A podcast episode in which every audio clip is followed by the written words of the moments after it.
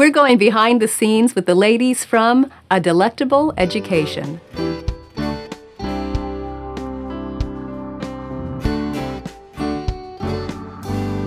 Welcome to the Simply Charlotte Mason podcast. I'm Sonya Shafer. Today we are in the rolling hills of Virginia, such a beautiful state. We're at the Living Books Library to talk with some friends of mine whom you might know, but I think you might like to get to know them better. The ladies from A Delectable Education. We're meeting with Nicole Williams and Liz Cottrill and Emily Kiser. I thought you might like to get to know them a little bit behind the scenes. So let me ask you, ladies, whoever would like to go first, tell me a little bit about your family and how you started using Charlotte Mason methods in their homeschooling. Well, I have six children, and I began homeschooling in 1986. Uh, when homeschooling was actually still illegal in Michigan, where we lived at the time and it was Emily. And I set up a little schoolroom with a flag and everything, just to, so she would feel like she was in school. And it wasn't until about seven years later that I was introduced to Charlotte Mason through the book For the Children's Sake Yes. by Susan Schaeffer Macaulay. And it was very eye opening. I did not understand all of the ins and outs of a Charlotte Mason education from that, but I did latch on to living books, narration, and nature study as very important in a child's education. At the time, Emily was in public school in junior high school, and I had a second and fourth grader at home. And so I began implementing those things. And a few years later, I read a Charlotte Mason Companion and started to implement more ideas from that book with my fourth child. And I would say she's the only one that was fully Charlotte Mason in, educated. Um, and then it wasn't until about 11 years ago that I tackled the Charlotte Mason series mm-hmm. and started reading them. I had always been told they were too difficult and not helpful, and I couldn't disagree more. And that's why we always urge people to be reading those books. And so my two youngest children are both adopted.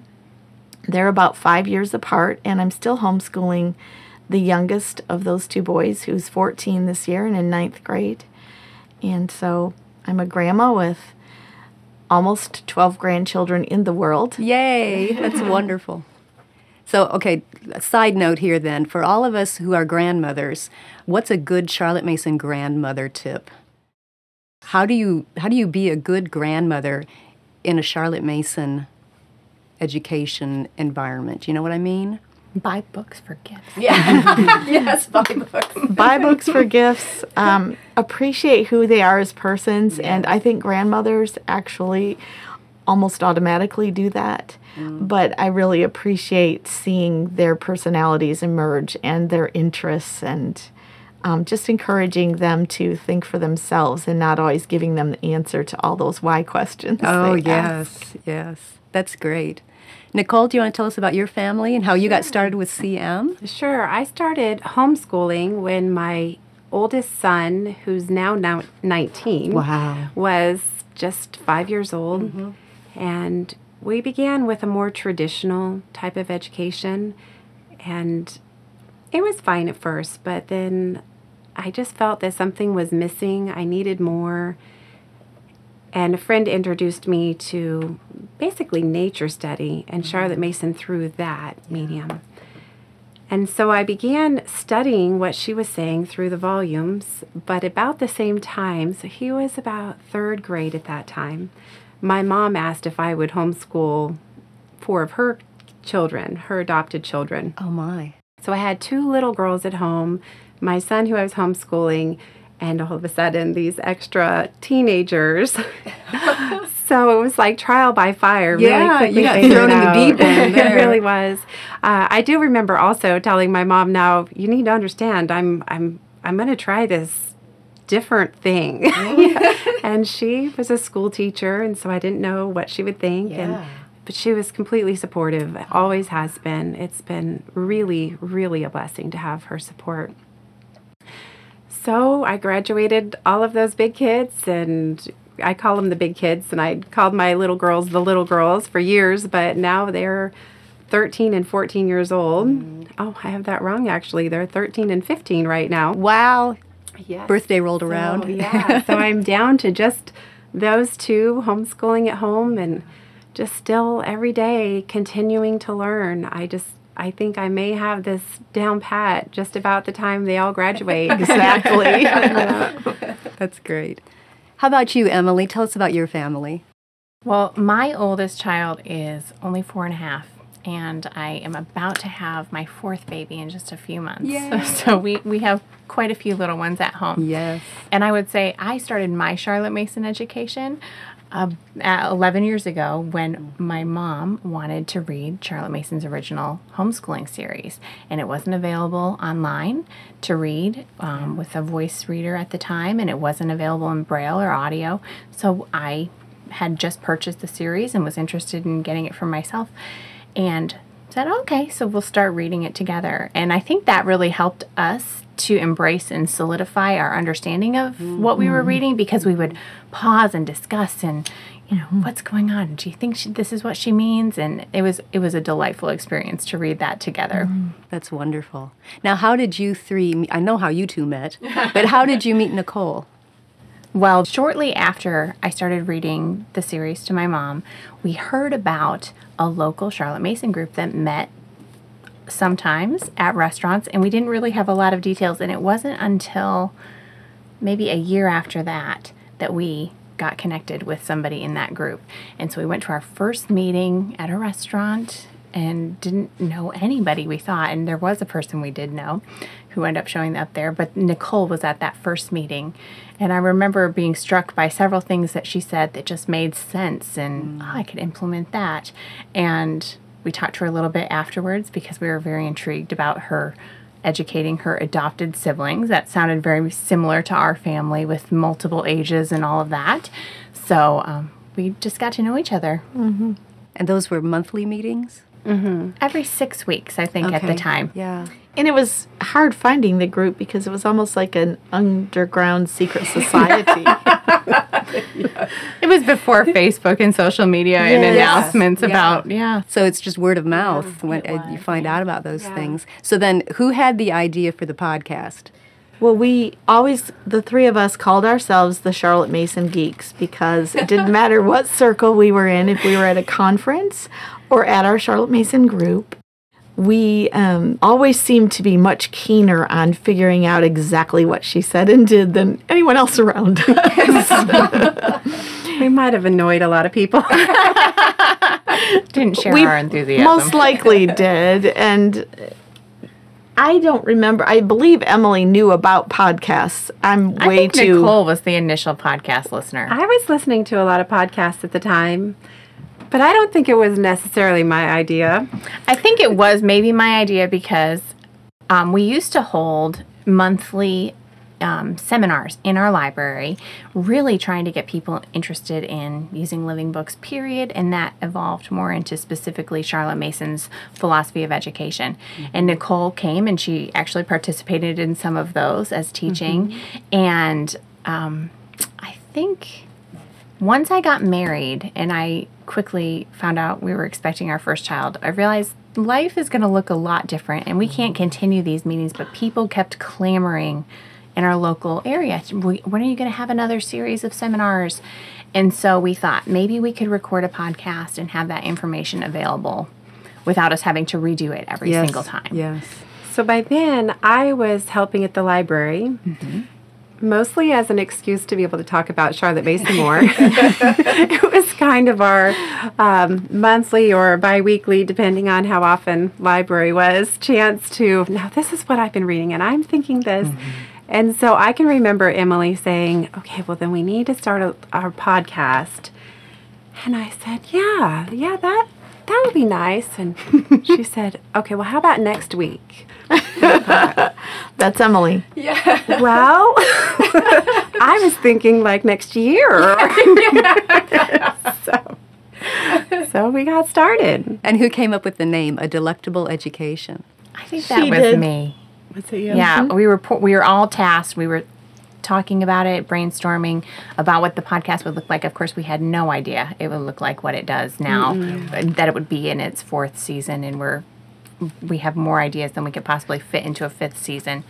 Um, but we were all saying, okay, let's look at the volumes and find our favorite Charlotte Mason quotes, and maybe that will give us inspiration for the name.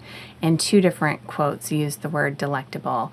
Um, one of my favorite that I've always applied to the library, she says something like, "It is not what we know, but what we are waiting to know is the delectable part of knowledge." And I just think that sums up so much of our desire to keep learning and feeding ourselves. Yes. It was certainly true for ourselves. Yes, that's wonderful. So, what is your um, your goal, your heart's desire for your podcast? To make more clear Charlotte Mason's practices and principles, which rely on one another, and to encourage moms that this is an educational m- method that is possible for them. Yes. and to equip them to provide um, information so that they can get resources and know how they can actually put it into practice in their home. Yes. Yes. we find over and over again that when we are trying to do Charlotte Mason and we're having a hard time, it's you know this is just hard. This subject, that we're we're not doing it right. It's it's when we figure out, oh, this is how she was doing it, mm-hmm. that it becomes more natural. It, it falls into place. It's natural to the children. It's natural to us as the teacher, mm-hmm. and everything gets so much simpler. Yes. And so we really want to help expound on what Charlotte Mason said so that we can understand how did she do these lessons. Mm-hmm. And we have so much more information available to us these Yes, days yes. than we had originally. There's things that she will mention in the volumes briefly. She might mention a book or or this is how we do it, but then when we can look at the programs and we have so many programs to see, okay, here's what she was actually assigning. This is what they were doing day to day. Putting those things together, mm-hmm. having access to so many of the parents' reviews now as mm-hmm. well, and what was being said about these lessons and the importance of them. And it just, we have a lot clearer picture today. Yes. And you're referring to the online digital collection. Collection, right. Yes, that's wonderful. We'll put a link to where you can find, where you can access that online collection in the show notes. Do you have anything to add to that, Emily? I think what I would add is just the unexpected and amazing overflow that we have seen in the Charlotte Mason community expanding all of the time that moms, dads even mm-hmm. educators of all different kinds, not even homeschoolers, are actually reading Charlotte Mason's mm-hmm. volumes.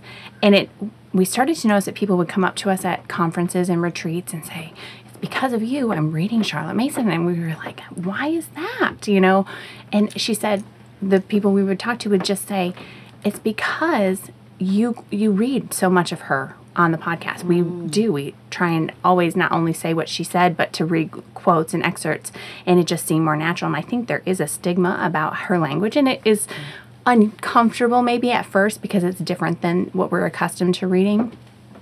But it's not inaccessible, and you know, once we get into her style, it makes a lot of sense. Not that it's easy to understand. There's lots of ideas packed in there, and it helps to read with other people where you can sit and discuss. Um, but that has just been amazing because for years we had moms who were practicing Charlotte Mason who'd never read a single volume. And now we have people who hear about her on our podcast and they buy the book and they start reading it. And that is, I think, just the most exciting part of our whole work. Oh, how nice. So, do you have any habits that help you in your work? I think we all do. I keep teaching my own children every day. exactly. That is a strong habit, yes. I and I think that's probably where I would begin is that we all have very distinct schedules in our home for our lives. Mm-hmm. I mean, we we're working, mm-hmm. and to do that, but keep that schooling our children a priority, taking care of our mm-hmm. families a priority, we do have to have a lot of habits in place, a good solid schedule for us to be mm-hmm. able to do what we're trying to do without losing sight of what is most important in our lives. And especially this year, you've been traveling a lot mm-hmm. to conferences, and you just moved Yes. across the country. Yes. so now you have to fly back in in order mm-hmm. to make the podcast. So, yes, organization would be huge. Mm-hmm. It is. But we have Emily. yeah. and she's an organizational genius. I've been saying that since she was about six months old. Well, I have off. I often have to reevaluate my own organizational structure and change things up because with yeah, small children, things are changing all of the time. You know, as mm-hmm. you know, nap schedules get adjusted mm-hmm. and just they go through different phases and different changes in their lives, and that always is what I'm using to model how does my day look around my children and not how do they fit around my work. Um, so one of the hard habits I've had to learn is getting up early, and I, I, I started with you know an hour before they get up, and then the Lord blessed me with an oldest child who is a very early riser. um, I drew the line; he could not actually wake up before 5 a.m. That was just not acceptable for me. Yeah. He tried, though. Yeah, yeah, yeah. So now he wakes up and knows he has to play quietly in his room or just read books um, until seven o'clock, and I get up about two and a half hours before that to spend time with the Lord and do a lot of my focus work. Um, and then I do take advantage of nap time for sure. So, one more question What inspires you in your work? You all have other work besides the podcast. You're homeschooling your kids, you're taking care of your families. Nicole, you have your own website at Sabbath Mood Homeschool, mm-hmm. and you have this Living Books Library, mm-hmm. Liz and Emily. Mm-hmm. What inspires you? What encourages you in all that work that you do? I think it really comes down to um, Charlotte Mason's first principle that children are born persons, and to see that switch turn on in a parent's mind and they view their child. And, and to hear the stories of how lives are changed, families are changed, marriages even, because of the scriptural principles that Charlotte Mason had at the core of her philosophy and how that then plays out in all of life and that education is not this thing we do in this set amount of time but is really a part of all of our life um, I, that's what keeps us going i think I agree. There's times where it you know, it's hard. We're not doing an easy thing. Yes. And and I might get discouraged and then we meet somebody at a conference or we get an email from somebody and these both principles and practices are being played out in their lives and they're responding to us in such a just an energetic way, a thankful way, and we know it's not us. Um, this is this is Charlotte Mason who is pointing them to the Lord, and they are finding a new rhythm to their home, and that for me is mm-hmm. just the biggest motivator. Mm-hmm. Anytime I start thinking, I just don't know if I can do it. It's it's those kinds of emails that come in and I think this is why. Just mm-hmm. it's that not only is every child born a person, but every mom, every dad, you know, the family is full of them and to see that awakening is so exciting. And related to that, I I really feel that knowing this is the Lord's plan, um, that we are obeying Him because we are serving others, and that was His will for us to love our neighbor as ourselves. And I have homeschooled for 33 years and made probably more mistakes than are even in any book. and it is a- joy to me to be able to help other moms do a much better job than I did. Mm-hmm. And I also think what keeps me going on the discouraging and fatiguing days is knowing that ultimately many lives we have no idea are being changed and that the children that are being raised with this kind of an education are going to think and act differently mm-hmm. and that this world which can sometimes discourage us as a sad place to live is going to be transformed by the children that and and I think that's what kept Charlotte Mason going as well that um, she did it for the children's sake and for the children of the children she knew that um, this was going to bring life and joy into the world and should I tell that little story about the little boy I would love to hear a story. we have moms who all over the country, all over the world tell us they're getting more laundry folded because of listening to the podcast. more dishes done. And one of those moms told us that one day she was listening to the podcast and cleaning her kitchen, and her little boy came running through and stopped and listened for a minute. And he said, I love it when she talks about us. And he meant Charlotte Mason because we were probably talking about what Charlotte Mason said about children, and he recognized that. Oh, that's so sweet. He he could just he knew that that value of him as a person was just mm-hmm. coming through those words mm-hmm. over hundreds of years. Mm-hmm. Well, over 150 years ago, you know, those words still carry such weight. Well, on behalf of everyone, I want to thank you for all the work that you do, all of the time and energy and effort and restructuring of your schedules, and just no one knows all the effort that goes into making these podcasts available to people, but they are changing lives. And we are very grateful for the work that you do. And I'm grateful for your restructuring your schedule to meet with us today so we could have this little chat behind the scenes. Thanks so much for being with us. Thank you. Oh, thank you. If you've enjoyed this podcast, be sure to subscribe through iTunes, Google Play, your favorite podcast app.